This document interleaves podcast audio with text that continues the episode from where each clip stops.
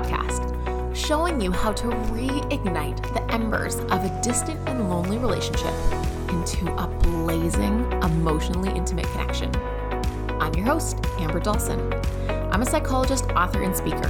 A few of my favorite things are my husband, Grapes, and my adorable little dog, Riggs. Now let's learn how to create a soul-crushing love that lasts. Hit subscribe in your podcast app so that simply by listening, you can rekindle your relationship by pouring a little gas on your relationship ember.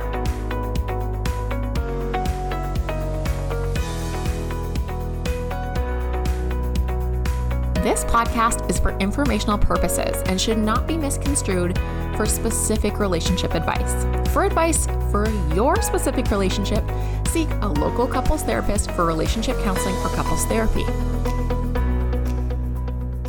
All right, welcome. Today I have some very special guests. I have a couple here who's just a regular couple. They're not relationship experts, but they are people that have had to work on their marriage. They've had to work on their relationship so that they can have a great love. And isn't that what we all want, a great love? So we've got Nancy Evans, Scott Aaron. They are a couple, and they are people that I've heard about actually long before I knew them.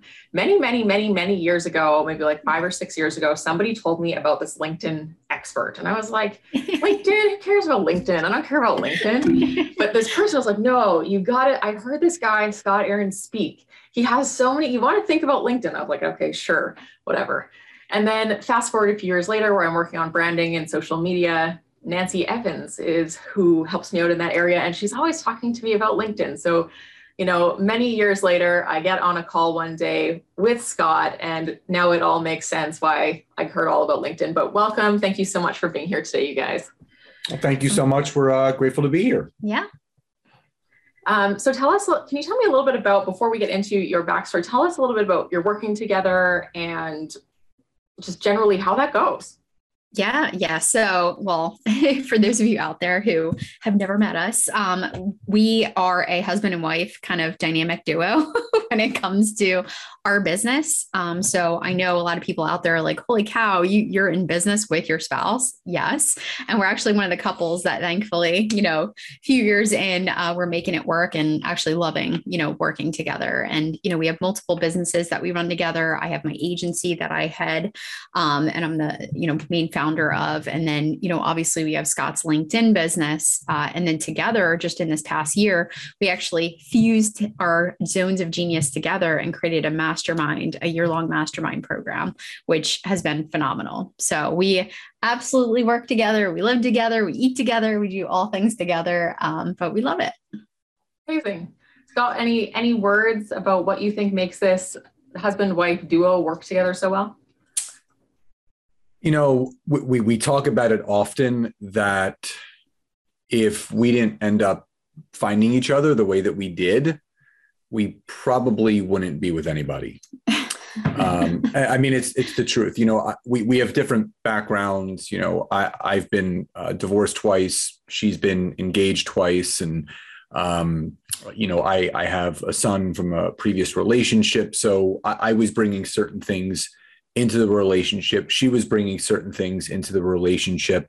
And after we started to really kind of get to know each other and realize that we shared a similar brain, you know, we really found that the way that we coexist and co-work together, any other normal person that doesn't have our mentality, they would not be able to stand either of us.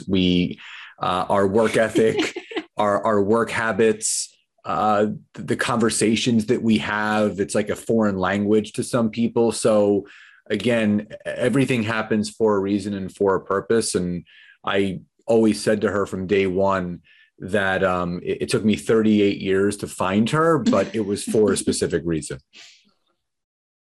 It sounds like there's a lot of things that really drew you together, and the shared brain that you two have and all the different things that you have in common. It sounds like you found a special connection in each other. Yeah. And it's so funny too, because a lot of people and the people that we train, they laugh because, you know, what we'll do is at the beginning of like our program, for example, we assign, okay, you're going to go down path with Scott, you know, to learn lead gen and sales, or are you going to go over here and learn some, you know, different things with Nancy with strategy and operations. And, you know, it's really funny because working with everyone and they get a taste of both of us, they're like, man, you guys are like complete opposites. Like, you know, Scott is this way and he's very direct and very like, yes, and this is how you're going to do it. And then on my end, I'm very analytical and operational and I love to put everything in a box. And, you know, so it's really funny because we have completely different skill sets.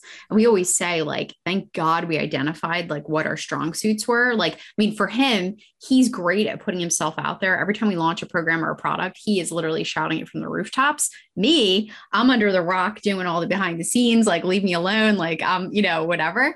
And so we realized that. And I said, you're driving the bus, I'm in the back, you know, making sure that, you know, all this other stuff is built out. So we've early on communicated like, all right, this is your job. That's my job. Stay in your lane. I'll stay in my lane. Let's go. And so that's something that's really helped. And it's funny. It's how we kind of do things in the home as well, right? Like, and a lot of people, in fact, my brother gave me this advice when he first got married. He said, Nancy, one thing that really helps is establish jobs, you know, or certain things that each other does. And he said, and I was like, what do you mean? He goes, for example, I take out the trash. It's a I don't even have to say it. She doesn't have to ask it. It's my responsibility. Therefore the trash is overflowing. You know, that's on me, you know, and then, you know, on her side, maybe she'll do, I don't know, something else in the house. Maybe she does laundry or something, but kind of setting that up where there's no argument. There's no like, oh my gosh, like what the heck? Like he takes out the trash without like, I mean, fail, like every single time it's up, I just know it's going to be handled, you know, on the other side of it there's certain things that I'll take care of, you know? So it's just, I think that that's important in business and in life. I mean, it sounds like what you recognize is you both have different strengths and weaknesses. And rather than be frustrated that the other person has a different strength or a different weakness, you use what you both have to complement each other. And it sounds like that happened with intention. You were like, this is the things I like. This is what you like. How do we blend those together instead of being frustrated about the differences? You make them work to your benefit. Yep, absolutely. So take me back to the very beginning. How did you two meet? You want to tell the story? Sure. So I had just gotten out of a long-term relationship where, you know, we parted ways. You know, I still believed in marriage and wanted to have more kids. And the person that I was with, you know, was on a different path than me. And it was just, it ran its course. So I ended that relationship and really just started focusing on me for the first time in a really, really long time. I hadn't been single for a while. And it was really impactful for me because I'm a very selfless person. So I actually had time to be selfish for once and really just do what I wanted to do. Whether it was just kind of date around or just focus on my time with Taylor or my family and friends, and just kind of got back to being me. And I remember I was down the shore, and it was late August. So it was about 3 months after, almost 4 months after I had ended my relationship. And I was, you know, my sister had a conversation with me. She goes, so what's your plan? What are you going to do? You're going to date? You're just going to be single? She goes, you're such a catch. And I'm like, yeah, Blair, I get that. I said, yeah, I know. Don't worry. I know. I knew I was, but at the same time, I'm like, you know, when I started to mentally think about going through the process again, you know, meeting someone, and it feels exhausting. Yeah. It really kind of like, you know, I was 38 at the time, you know, Taylor was 4 years old, and I had introduced someone into his life for, you know, 2 years. So he got like, you know, that was a big adjustment also, you know, cause you're bringing someone else into that. And I just said to my sister, I'm like, I don't know. I said, maybe I'm not supposed to be in a relationship. You know, I had been divorced twice and things just weren't working out. And she said, well, you don't know unless you try. And, you know, whether you've been married 2 times or 6 times and you have 1 kid or 3 kids, she goes, someone will love you for you. And you know, my brother-in-law grabbed my phone. He goes, listen, he goes, let's download a dating app. And he goes, you work from home, you're an entrepreneur, you don't go out, you're not going to meet someone the old fashioned traditional way. So he downloaded Bumble on my phone and he did my profile for me. And he had a picture of him in it. Yeah. Like the profile picture of me and him. I'm making this. I should be in it. Yeah. So, and we happened to be down the shore. I was hanging out at their shore house. So I was in Jersey, and she was the first person that popped up when I logged on, and I swiped right and she swiped right, and we had a match. And it was funny. I'm like, Blair, I'm like, you'll never guess, you know, who I matched with. And she's like, who? I'm like, a girl named Nancy, because that's my mom's name. So, and my mom's name and my mother-in-law's like mother. Again, like, yeah. It's crazy. So yeah. my wife and my mother-in-law and my mom are all Nancy. Yeah. So, you know, Blair's like, maybe that's a sign. And you know, like I was kind of getting back into the dating world, and so was she. And we ended up meeting in Princeton, New Jersey. We had a couple conversations on the phone first. We were texting a little bit, and you know, I like admittedly, I was way too serious. I told him I like got off the call. I'm like, you sounded like a job interview. Yeah, I was like, I was trying to take myself too. I'm a very goofy person, so I was being. He was so not goofy the first few months, but yeah, I broke through your hard candy shell. So we had a first date. And instead of bringing flowers, I brought her a book called You're a Badass at Making Money by Jen Sincero, because we had talked about she's an entrepreneur and she was starting to run her business. And I'm like, a money mindset book is never a bad gift to give an entrepreneur. So, you know, we had a really like nice first date. You know, we had some drinks and, you know, talked, and, you know, we ended the date, you know, just a regular goodbye. And it wasn't bad by any means, but you know, it was around Labor Day. So we kind of just got like, I mean, and it was also like, for me, I mean, on the other side of it, like my roommate, so I was renting out rooms in my house to Princeton off campus, right? Graduates. And like, so my friend Annie, like who, you know, was one of my roommates, actually was like, you got to download Bumble. And I'm like, absolutely not, like, no way. And I was actually going out and I was like meeting people, like, you know, in real life, you know, I say in real life, but like, you know, this was like another avenue. And she said, you got to do it. She goes, I had the summer of yes. I went on all these dates. It was wonderful. I'm like, fine. So yeah, Scott's the first person I swiped on, and, you know, obviously got to chat with him a couple times on the phone, and, you know, finally, you know, we're able to meet. And, what was your first impression? My impression. Oh, I thought he was hot. I was like, ooh, like, you know, he wore like flip flops and he had like this little, you know, so instantly I was like, ooh, I like, you know, like definitely from my, you know, chemistry standpoint, physical I was feeling it. So anyway, so we sit down, we ended up not having dinner, which again, I wasn't used to the whole dating and knew that you had to have drinks before, you know, you went to the next stage. So I'm here starving. I made dinner reservations. Well, I thought like we were going to eat. I was starving too. I thought it was just drinks. Well, he's like, or, you know, oh, you know, just the drink menu or something. And I felt silly and I'm like, no. So anyway, I ended up hangry by the end of that one. But it was funny because in our conversation, when we actually met that first, you know, and we were kind of going through our thing, I made fun because there's a book called The 4-Hour Workweek by Tim Ferriss. And in the book, he teases and he says, you know, I don't want to be, you know, a guy in his 40s with a red BMW, like, and he was joking. And so here I am like kind of laughing about it. And I'm like, yeah, like, you know, you don't need all these different, you know, so here I am going on the spiel. And when we parted ways, Scott goes and walks to his BMW and I like walk the other way. So I called my best friend. I'm like, oh my God. I was like, I feel so stupid. But he didn't even say anything about it. So anyway, it was really funny because again, we had a good first date. It wasn't like, oh my God, like fireworks, rainbows, stars, or anything. And we didn't talk to each other again for like another few months. Two and a half months. So like, we kind of parted ways, and like she went down the shore for Labor Day, and I was kind of doing my own thing. And, you know, we just got caught up in the throes of life, and, you know, we became friends on Facebook. So she started like liking and supporting some of the stuff I was putting out on social media. And then in the month of October, of 2017, I was doing this, like a gratitude challenge, like a 30-day, you know, be grateful challenge.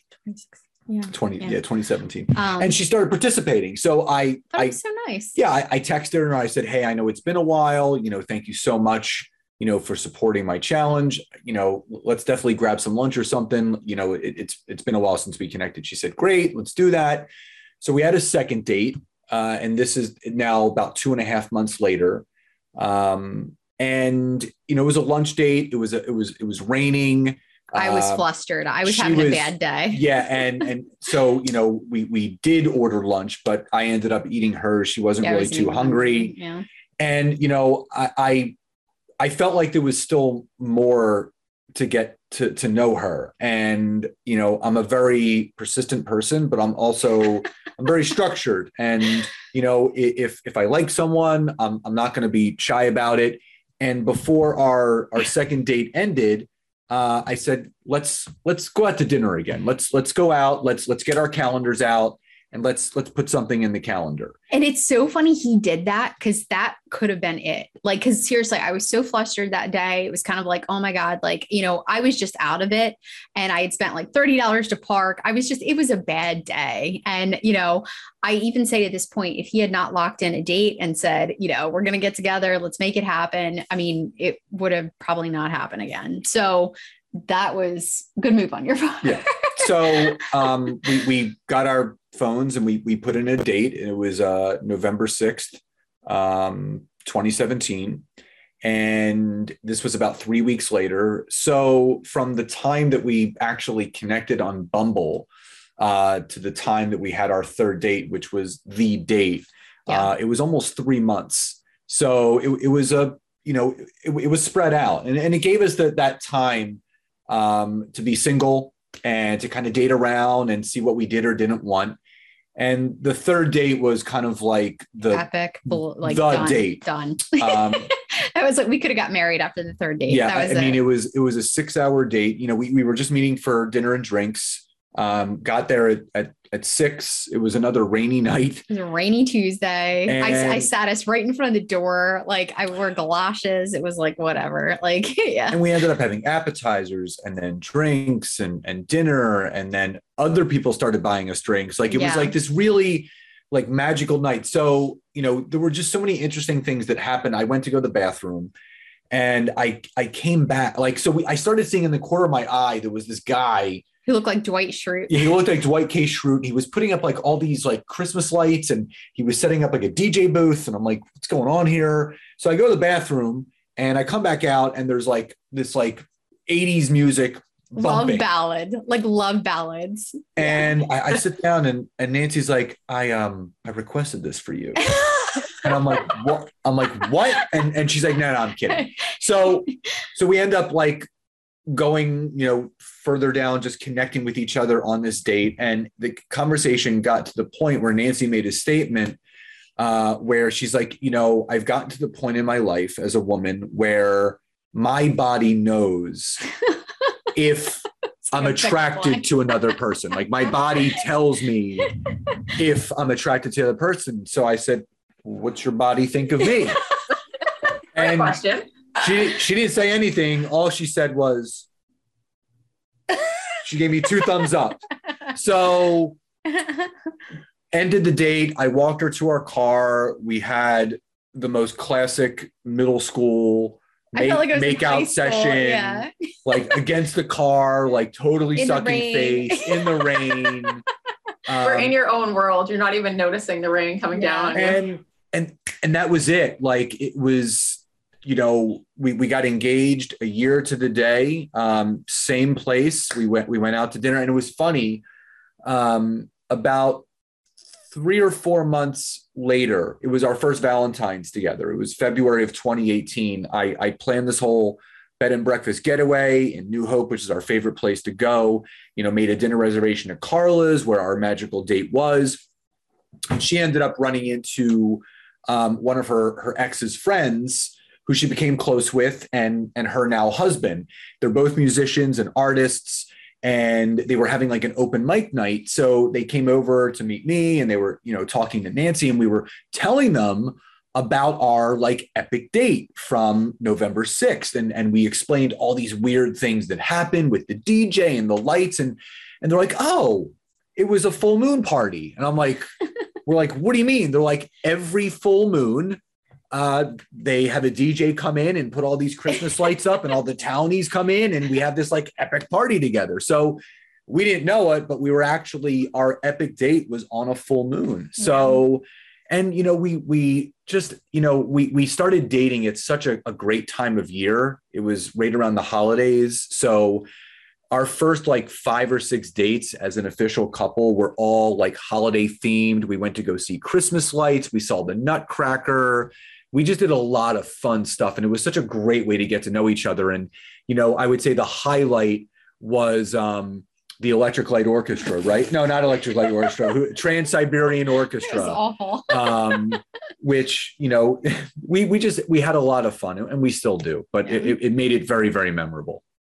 It's interesting because a lot of people go out on one date. They're like, wasn't for me, but it took till 3 dates before it sounds like fireworks kind of went off for you too. Well, and that's what like it all for me, like what Scott said, right? That was the longest time he had kind of been single. Same thing for me. Like I gave myself like over 6 months. I mean, it was almost like 9 months for me to actually being serious and getting into a relationship. So I actually gave myself that buffer where I normally would jump from relationship to relationship, long-term relationship.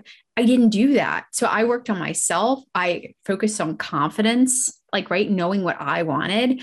And that's, again, why I think we work so well, because if anyone's going to take up my time and make me not a single lady anymore, but it better be somebody pretty darn awesome, you know, who's going to be worth it.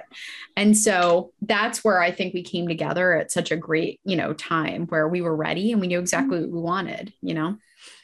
It sounds like you were ready, both of you. You've done some work. So it sounds like, you know, you're going to these holiday celebrations. It's a magical time of year. What was the communication like in that early phase of dating, that first year before you got engaged? Go ahead. We're both avid readers and into personal development and mindfulness. And very early on, I asked her, I said, what are your love languages? And it's one of my favorite books. She had read it because I wanted to make sure from day one that I filled her cup the way that she wanted me to fill her cup and vice versa. So having that open communication from day one, knowing, you know, acts of service and physical touch and, you know, things that I know she loves, I was going to continue to fill her cup because she loves those little things that, you know, she'll notice that I've done that really just makes her feel better. And for me, I'm words of affirmation and physical touch. I'm a very, you know, just tell me you love me. Well, and, you know. Yeah. And the other thing with, you know, with him too, is like, he went through, you know, some pretty serious long-term relationships and like kind of learned a lot from those. Mm. And then same thing with me, you know, even though I wasn't married, I was with, you know, 3, 4 years, 5 years was, you know, the last one. So it's like, I kind of took the things that I learned from those relationships and what I didn't want and how I didn't want to be, and maybe how I wanted to change things for myself. And I just feel like we're getting the better, almost the best versions of ourselves, you know, with each other, because it's kind of rounded out our rough corners. Yeah. We ran parallel lives because both of us are ultra givers. So in our previous long-term relationships, we were the ones that were giving, yeah, and we weren't getting met halfway back. And I remember I've been an avid proponent of therapy. You know, I've been seeing a therapist on and off for the last 8.5 years. It helped me tremendously. You know, we go to sessions if we need something, like when she was converting, or just in general, like starting a family. Like, we love having that neutral third party there with us. It's always proactive counseling. I mean, is huge. I think for any relationship, I mean, especially if you've been together longer than 2 years, 3 years, or even, you know, whether it's even just dating still, you know, I just think it is something so smart for couples to do, because it also forces you to, right, almost like recalibrate. Like, is there anything on your mind? Is there anything going on? And having that neutral party saying, hey, you know, just, you know, so it's definitely like, I mean, I think that's huge. And I remember towards when I ended the last long-term relationship, I was at my therapist office and I had this like revelation with her, and she's like, well, you're telling me all the things that you're doing and that you're giving. And she goes, what are you getting back? And it was like, kind of like that smack in the face. I was like, oh shit, you know, like, here we go again. You know, I've gotten to that relationship. And I think the one of the main reasons why Nancy and I really, really work is we're both givers and we're very selfless and we are very appreciative people. So I appreciate all the things that she does. She appreciates all the things that I do. I mean, she said it very early in our relationship that we water each other, and that's how you grow together. And we've really been open with our communication from day one. And I remember, you know, I was working through some of my own personal stuff where communication bomb. Yeah, where I would slip back into victim mentality from my past. It was like an old pattern that I would go into. And I remember it was the night we were going to the Nutcracker, and, you know, we always bring these conversation cards and we love playing games together. And, you know, she said, from today moving forward, she goes, you are not to be a victim anymore. You own your stuff. Stop pointing the finger, turn it to yourself. She goes, I'm not going to hear it anymore. But it was the harsh words that I needed to hear, because, you know, I was so used to, like, you know, that old mentality going down that rabbit hole, being a victim. Oh, it was me. And, you know, and that helped. Like I needed someone to kind of like smack me in the face, so to speak, and say, no, listen, you're not a victim anymore. Own your stuff and let's move on. Let's not, you know, marinate on this, but let's move through it together. And in the same respect, she's gotten so much better at expressing how she feels. You know, I was a feeling stuffer when I was younger. And then I learned as I got older that that's never good for anyone. If there's a way that you feel, you express it, you talk about it. And that's something that she's gotten so much better at, as, you know, if there's something on her mind, and I can tell when something's on her mind, like from the get-go. But in the beginning of the relationship, you know, she didn't know how to express certain things to me about how she was feeling. So it's not that it came out in a different way. It just came out in a very emotionally exaggerated way that she recognized. And she goes, if I just would have said something when I initially felt this way, we wouldn't be right here. So we learned from all those lessons together. Yeah. I was classic case of like just stuffing things in a jar. And once it got so filled, you know, then it'd be kind of pop the top.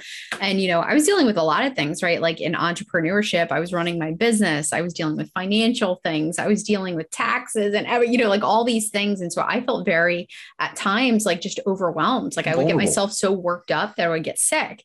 And, you know, there was a lot to that. And then layered on top, I was still cyclically going through, like, you know, losing my dad. So like, I would just feel like crying out of nowhere. And I'm like, why do I feel this way? And then I just wasn't acknowledging my feelings. And so it was just all these things. But like Scott actually had introduced me to one of his friends. Remember Annette? Mm-hmm. And she did a session with me. And as soon as I got on camera, she goes, Nancy, do you need to cry? I feel like you need to cry. And I just started sobbing, and like, it hurt. My throat hurt. Like, that's how bad I walked around with that pain. It was right here. Well, her throat chakra was. Really... Yes. My throat chakra was like all junked up. Yeah. It was like right here. And I just felt like I was carrying this, like, it was almost like somebody was just gripping me up. And, you know, as soon as I did that, and Scott made it a safe place where I could do that. You know, if you, you know, and again, anyone listening to this who has a significant other or, you know, has a partner, like, I think having that in Scott, a safe place where I can communicate my feelings, right? And it's something we don't really talk about a lot. Yes, there's communication in day-to-day and whatnot, but when it comes to actually being a voice and an ear, even, you know, to listen, to feelings and emotions and things like that, because, you know, I've done a lot of work on myself and even NLP, you know, I'm NLP certified now, which is neuro-linguistic programming. And that's like working through your shit. You know, it's like, let's process it. Let's digest it. Let's, you know, move forward with it. And so, you know, that's so important. And if you can't do that with your partner, right, and be able to cry in front of them and be able to feel feelings. I mean, you know, this past year, you know, I went through cancer, you know, at 30, how old am I? 36. I'm like, I don't even know anymore. You know, 36 years old, you know, got the crazy news, you know, that I had to go through cancer and deal with all that. And Scott's just like, we're in this together. Like, just even saying it like makes me want to tear up, because he's like, we're a team, we've got this. And all I can think of is like, for every couple that's out there that might feel so insecure, you know, about themselves and might feel like, oh my God, now I got to go through this. He's not going to want me anymore or love me. You know, here's Scott ready to, like, you know, bring trays of dinner to my, you know, to my bed and hose me down like Igor, like, you know, I'm in the shower, like keeled over, like literally was just like so ready and available. And it just, you know, I'm just so appreciative to have a partner, you know, who we have that kind of relationship and, you know, that I can trust him. And he's like, literally like my BFF, you know? So, yeah. It sounds like you two have done a few things that have really stood out to me here, which is one, you talked about watering each other. Like often people are like, oh, is the grass greener on the other side? And it's like, no, the grass is greener where you water it. And it sounds like from yourself, the work you've both done, the self-help, you know that you have to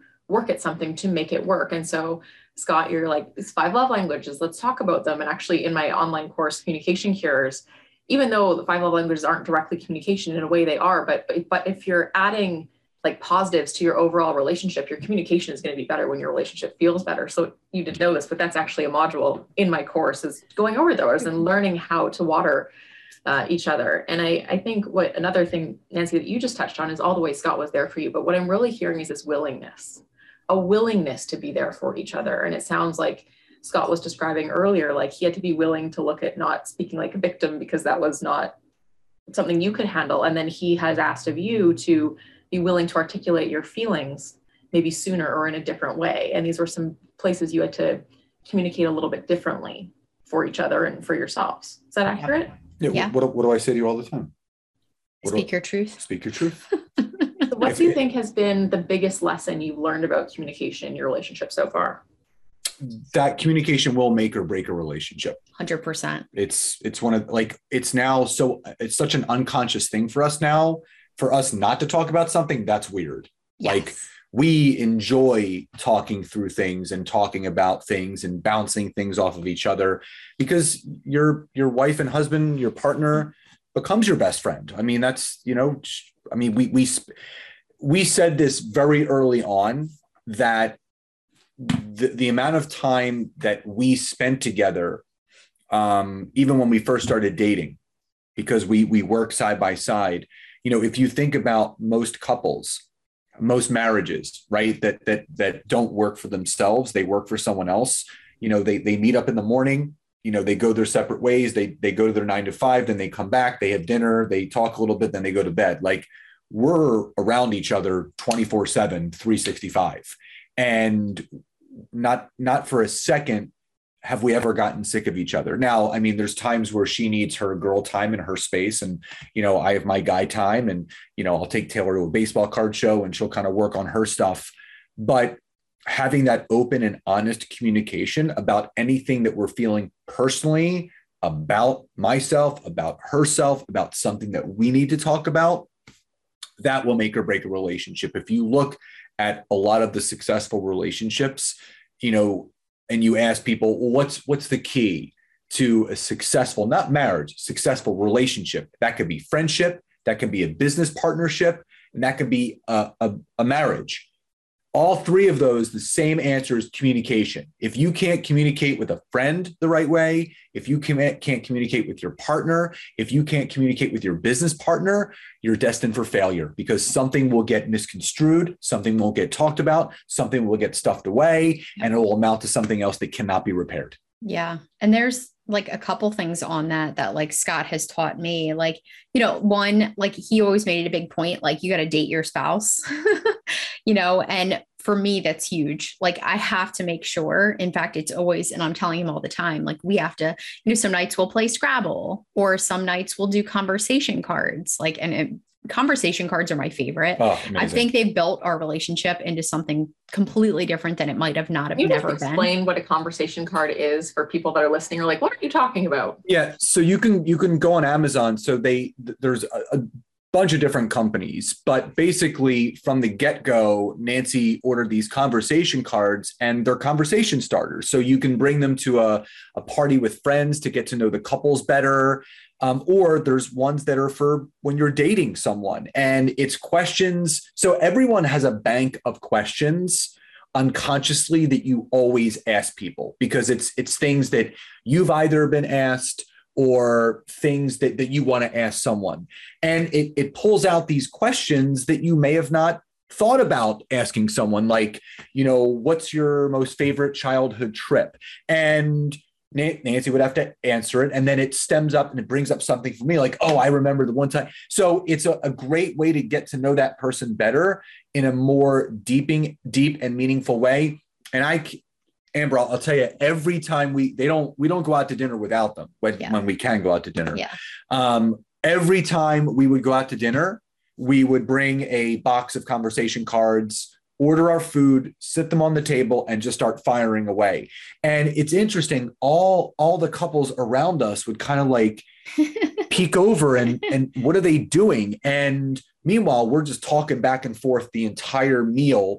And, you know, there's other couples that are like, you know, this on their phone or they're just kind of looking around. Yeah. Like I always want to find out something new about her and vice versa. She always wants to find something about me. So if you just go on Amazon, just type in conversation cards, it's so much fun because, you know, a lot of people in the very beginning of a relationship, you want to know everything about the person. So, you know, conversation flows really easily. We can talk about anything, but, you know, the fact, you know, if you're having trouble communicating with your spouse and, you know, you want to kind of lighten up your dates a little bit, go get some conversation cards. It may be a little weird at first because you're like asking questions like a game show, but it does open up different realms of that relationship where you're finding out things that you would have never known before if you didn't ask.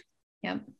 Those are great. And what actually, you might not know this is what you're talking about. You're creating what's called a love map of your partner's inner world. So what that is getting the knowledge about them, different points of knowledge across time and creating an inner map of their inner world. And we do that by asking questions, remembering answers, and a love map in combination with a few other things is the foundation of friendship, which is one of the foundations to a long lasting, satisfying relationship. And in fact, the Gottman's research shows that 70% of long-term relationship satisfaction, romance, and passion is accounted for by friendship. And one of the main tools to get it is exactly what you're talking about. It's asking questions, getting to know each other, and those cards are just a great tool to do that. So that's awesome. Play trivia games too, but I beat her every time. Because you're older. Yeah. No, I'm hearing about a lot of like really proactive, the good times with communication. Do you two, if you can you think about a hard time where communication maybe hasn't come easily between you two and how you overcame that challenge? I think for me, it's when we let it go for too long that we don't try to like communicate. And I'm trying to think of some examples. Like, you know, I did say to him a few months ago, I'm like, we need to spend more time. So yes, we're together all the time, but we're not together. So I actually said to him, I'm like, we need to put the cell phones down and we need to actually have like a you and me, like, you know, nights. And you kind of have to proactively do that. Otherwise life gets away from you. Right. Like, and you come home, you don't, you know, you're doing something else. Right. So that's been a conversation where it took a little bit where I think it finally built up with me where I'm like, I just feel kind of disconnected, like, you know, love wise, like with us. And I just feel like we need to kind of reel it in. And the longer you're together with someone, right, the more that kind of you kind of start to have that more of those, I don't know, like it starts to space out a little bit more. And so I did tell him, and that's when we started playing like Scrabble more. You know, we haven't done conversation cards as much lately, but I think those are great ways to kind of reel it back in. It's funny. I just downloaded this app where I can add all my family's anniversaries and birthdays and things like that. And it reminds me like a couple weeks before to send a card and stuff. So I actually am starting to add, you know, key things for us, maybe like our anniversary or you know, maybe a reminder that we need to go on a vacation or something. You know, I'm putting them in there because I'm like, if we don't remind ourselves and again, kind of proactively make sure that that's on the radar, we just get lost in life, you know. And even for people who work together and live together, like you've got to make an effort to make that a priority. And I think so many people goal set where they plan out goals in their business, but they don't do it in their life. And it's like, that's huge, you know, for us to, you know, to do. It sounds like for you, you notice the feeling, the disconnection, and you have to be willing to notice that and then be willing to articulate a solution to him. And in doing so, you've been able to make some game nights like Scrabble or trips and find a way to be spending more time together to have that need met, but you had to articulate it. Totally. Yeah. I mean, you have to be proactive in a relationship. You can't be passive. You know, if you don't proactively communicate what it is that you want or what it is that you need or a certain way that you're feeling, it's, it's going to, dissipate. And, Nancy, just expectations versus observations. So, we're not mind readers, so we can't expect to be perfect all the time. And, observing certain things within the relationship. And if something needs to be kind of said, to her point, I also didn't like the fact that, we weren't nourishing our brains enough at night. So I instituted like a 15-minute reading of our books before we even turn on the TV. I said, let's disconnect from social media. Let's disconnect from TV. Let's read together. Let's share what we've learned in our books that we're reading. And she gives me, book reports and lessons to learn. And, this is what you're going to read next. And, it's good. And then, in the same respect, she instituted the other day that, once we're done work, which we drew a line in the sand, 6 p.m., no more work. That's it. Let's put the cell phones down. Let's cook dinner together. Let's have dinner. Let's talk, Yeah, that's another one actually that popped up that was annoying the heck out of me. Right. Like I was like, for example, I was taking out the dogs and like he was talking on his cell phone, but I thought he was talking to me. And so I'm like having a conversation with him. I'm like, how the hell? Like, he was like, talking on his stupid cell phone. So I was like, what? That bothers me. And I let it out. And like for so many people in the old Nancy would have contained that. And I would put that in my little bottle jar, that was going to bottle up and explode. But instead I addressed it. I said, I don't like this. We're cooking dinner together, put your phone down. Let's she wasn't mean about it. She goes, listen, she goes, just like we're reading at night, before we start reading, let's take that 2 hours and we don't need to be on social media. Let's just put our phones down and just kind of hang out and just, do whatever. And then, that's it. And I'm like, because that's the thing. There's so many couples that, you have to break those social addictions that you're used to, and social media and our phones are absolutely an addiction. And there's people that just kind of like can't put them down. And for us, we know once our workday ends at 6:00, there's nothing that we need to check email wise, because we don't even respond to emails or anything after 6:00. So why are we even opening it? And we don't need to see what's going on social media. It's done. It can wait till the next morning. Yeah. And I'll say like one thing that I learned, and Scott mentioned it, the expectations versus observations. I actually read a blog, and this was years ago and it never left me. It was so impactful. They basically said in a relationship, you need to stop having expectations and instead observations. Right. And so they give an example of a husband and wife. And let's say the wife is a stay-at-home mom and she's got 3 kids at home. And then you've got the husband who has, goes to work 9 to 5 every day. Well, the husband that's relying solely on expectations, right? He expects to come home, have dinner on the table, everything's ready to go. And that's exactly what's in his mind. Anything less, he's going to get ticked off and he's not going to be happy. So then you look over here and then there's this guy who is in observations. Well, let's say it was a crazy day. The kids are throwing food everywhere. Nobody wants to do everything. And dinner's not on the table. It's not ready. Okay. The person who's in expectation comes home. Dinner's not ready. The wife's running around like crazy saying help, and the husband's already angry because the dinner's not on the table. It doesn't even ask what's been going on.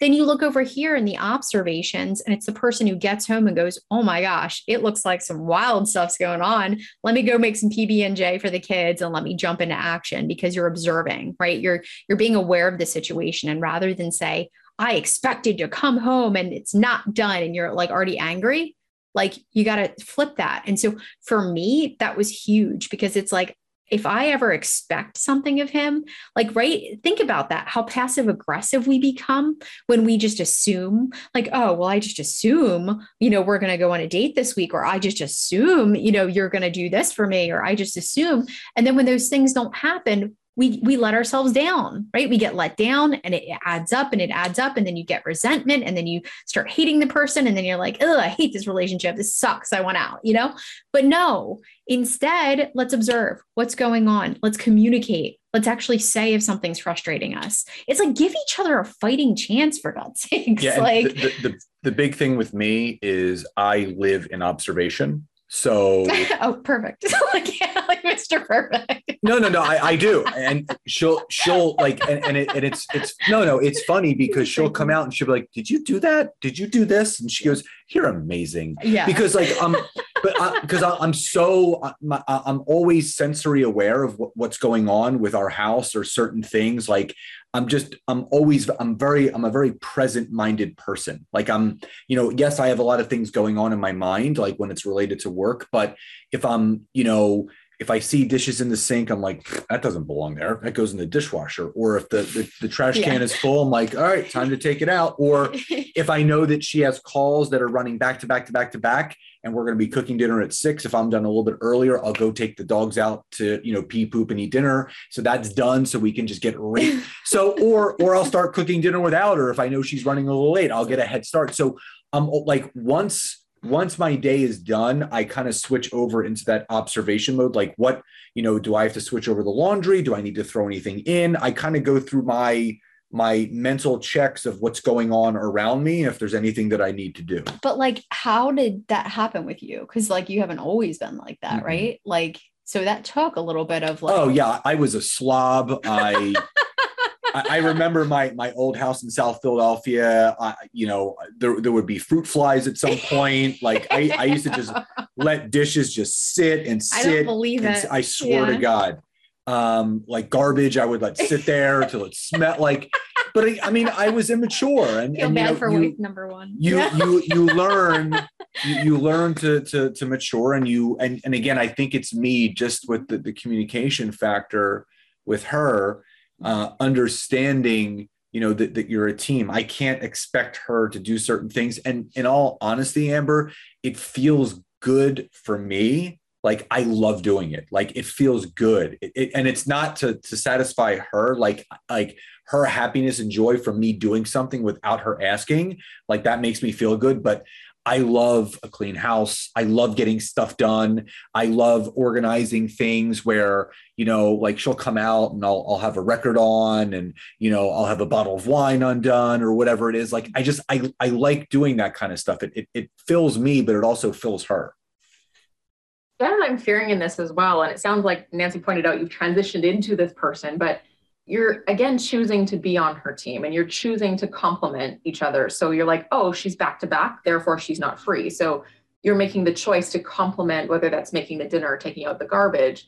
You're choosing to work together and be like, okay, we are better off together if I handle some of these things rather than just leaving it or getting upset that she's late. It sounds like there's an intentional effort to work as a unit. Okay, so we're almost out of time.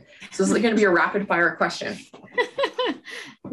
I want you to, as short of an answer as possible, explain what your favorite thing is about how the other person communicates to you. Favorite. I would say he's very open. I really do feel he's very open and, says if things are upsetting him, he gives me feedback right away. So I feel I like that. And feedback. Okay. Scott, you. I would say Nancy not letting things boil over. If something doesn't feel good, she's very direct and straightforward with exactly how she feels. And if it was something that unconsciously I did, what I can do to improve and how we can be better together. Direct and straightforward. And I think, and correct me if I'm wrong, earlier you said something really important, she told you how she felt, but not mean. And I would wager that that's an important piece of this as well. She's direct and she says what she wants, but she's not mean when she does it. You can't be I think if you're passive aggressive, which I've seen so many couples be passive aggressive, I have no tolerance for it. It's so hateful and it's so awful. And it's what got to that point? If you're communicating openly, you're sharing with people's feelings and you're being respectful of each other, there's no reason why you should be treating this person or being passive aggressive or being nasty, but if you can't have open communication like this and respect each other and actually listen to each other, because here's the thing, I guess I would be pretty nasty if Scott was yeah, whatever girl, whatever, then maybe, okay, that would be a different story. But that's why I think it is so important to your point, Amber, you gotta be on each other's team. You've got to be willing to be open and listen to each other and have that respect for each other, but you can't be passive aggressive. You got to be kind. we haven't yelled at each other. We don't yell. We've never really, it's funny. We're going on year 5 together and we we've had some disagreements, like we've had some tough conversations, but nothing where it was like all a blowout where someone's sleeping on the couch and the other's like, it's never, I can't even imagine it ever getting there. I mean, honestly, like, and emotional maturity is another thing. Like, you know, I'm not going to yell at you out of emotional rage, like, because I'm feeling emotional at this moment. Like, you know, it's, and how I'm feeling right now, like what's causing this? Like, it's almost like, all right, let's get down to the bottom. Where's it coming from? Rather than like, you know, like, you know, just being overly, you know, I think being emotionally mature about it is huge. And I think honestly, like when it comes down to it, like there's no reason to have those screaming arguments. If you're listening to each other, if you're hearing each other out, you know, if you're taking the time to actually acknowledge and, you know, process things or whatever, there should be no need for it. We have two ears and one mouth for a reason. Yeah. We do. Good point, Scott. Yeah. Well, right. Thank you so much for sharing so much about your story. And I think one of the things, there's a few things I'm struck with, and it's one, just your willingness to be a team together. I'm struck by, again, it sounds like when you each voice a concern to the other, you're not just like, KK, whatever, it's your problem. You're like, oh, I hear your concern. How can I honor that? Whether that's putting the phone down when you're making dinner, think about how you're managing emotions when you communicate, thinking about your mentalities, you're open to getting that feedback, which I'm sure makes it easier to communicate with each other. If you get a favorable response, it increases the likelihood you're going to do it again, probably, I would guess. You're both nodding at me. People can't see that, but would you agree with that, that yes, increases the chance? Yeah, absolutely. Yep. Yeah. And then I've just really, again, another thing I've heard is just that emphasis on building that friendship. And it takes on different shapes and forms given you work together, but it sounds intentional as well. Like, oh, we need a date night, or right now it's fun to just be work, but it sounds like there's an ebb and flow and you just are in touch about it. Absolutely. You gotta find common ground with each other, things that you love doing separately, but also things that you love doing together. And we found those. Yep. Nice. Okay, you two. So many golden nuggets in here. Like we talked about, communication is a pillar to a great relationship. And we saw that certainly with you two. Now, if you and your partner are struggling to get on the same page with your communication, you're likely going to have a hard time hearing what is frustrating each other and coming together as a team. If you want to improve your communication, have more peace at home, and find your way back to being better friends, the online course Communication Cures is actually open for registration again. The early bird pricing ends March 17th, and registration closes on the 20th at 11:59 p.m. So click on the link in the show notes to get the online course Communication Cures. It's a self-paced course designed to cover 4 modules. 1, catastrophe. This is where we're going to go over the biggest communication mistakes sabotaging your communication and how to fix them. The second is connection, where you can learn how to water your relationship using tools like the 5 love languages. Consistency, how to build open communication in your day-to-day life. And 4, conflict.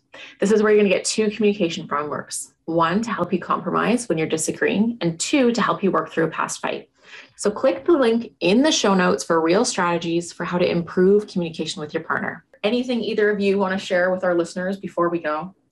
I mean, the only thing I'll leave you with, I mean, I love that you created Communication Cures, because I really do feel that great communication, you know, and especially being open to listen and communicate, you know, clearly and maturely to each other is one of the most pivotal things, you know, within a marriage or in a relationship.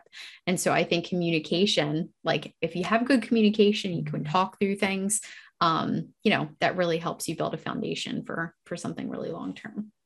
And, well, I just wanted to give you a shout out for, the pep talk that you had with me a few months back about doing Instagram Reels, because I was so resistant to it. And I am very consistent now. I do Reels 5 days a week and have a good time doing it. And I almost hit 10,000 views on one of my Reels for the first time ever. So, and it's been fun. So I appreciate you getting me out of my comfort zone and not poo-pooing on Reels. And there is, you know, a benefit to them. And it's good to show the goofy side of me, which people don't get to see too often. So I'm glad that people get to see that now. And to the other point of emphasis I want to make is, you know, I just want the listeners to know that, you know, no matter what you've been through in your past, when you find the right person, they will love and appreciate every aspect of you, whether it's something related to your past, your present, and the future that you're going to have with that person. So don't worry about judgment. When you meet the right person, they will love every square inch of you and everything that you bring with it. Oh, so such nice words. Okay, if people want to follow you, learn more about the different work that you both do, where can they find you? Yeah, I mean, we're both on Instagram. I'm at Scott Aaron LinkedIn, and she's at the BYOB agency. And we have our company website is www.thetimetogrow.com. You can find out about our marketing agency. You can find out about our mastermind, our posting platform. And, you know, if anyone wants to learn what I do with LinkedIn, you can just search Scott. Like, honestly, if you just Google Scott Aaron, you'll something will pop up on me. You can find me. Yeah. Aaron. So you can find me there. I'll post all those links in the show notes if you're listening to this on the podcast as well. Nancy and Scott, thank you so much for sharing your love story, what has helped you along the way with your communication. I appreciate you so very much. And if you want some help with your communication in your relationship, click the link in the show notes to learn more about Communication Cures.